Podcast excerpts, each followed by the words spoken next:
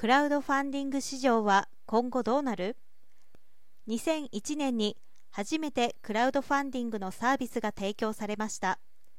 日本では法整備の進展もあり購入型のほか投資型クラウドファンディングも市場を形成することとなりこの20年での累計調達支援額は1兆円を超えました不動産型クラウドファンディングでは東証グロース市場に新規上場した企業も誕生しますます社会的存在意義も高まっています。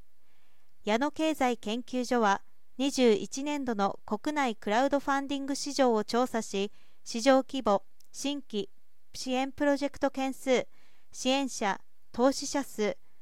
6類型別や参入企業の動向将来展望を明らかにしました。同年度の市場規模は新規プロジェクト支援額ベースで1642億2100万円と推計。市場を各類型ごとに見ると事業投資型不動産型株式型は堅調に増加しました。事業投資型では ESG 関連などのプロジェクトも起案され注目度は高まっています。不動産型と株式型は法整備が後押しとなって参入企業が増加していて市場拡大が期待されます。他方寄付型購入型対付型の3類型では減少しました。寄付型及び購入型は前年度において新型コロナウイルス関連プロジェクトの支援額が増加した反動で減少に転じました。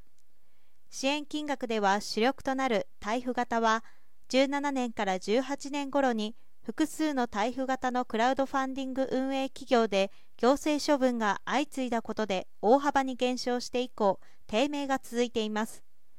各類型の課題や現状などに一層深くメスを入れつつ2022年度クラウドファンディング市場規模を前年度比16.3%増の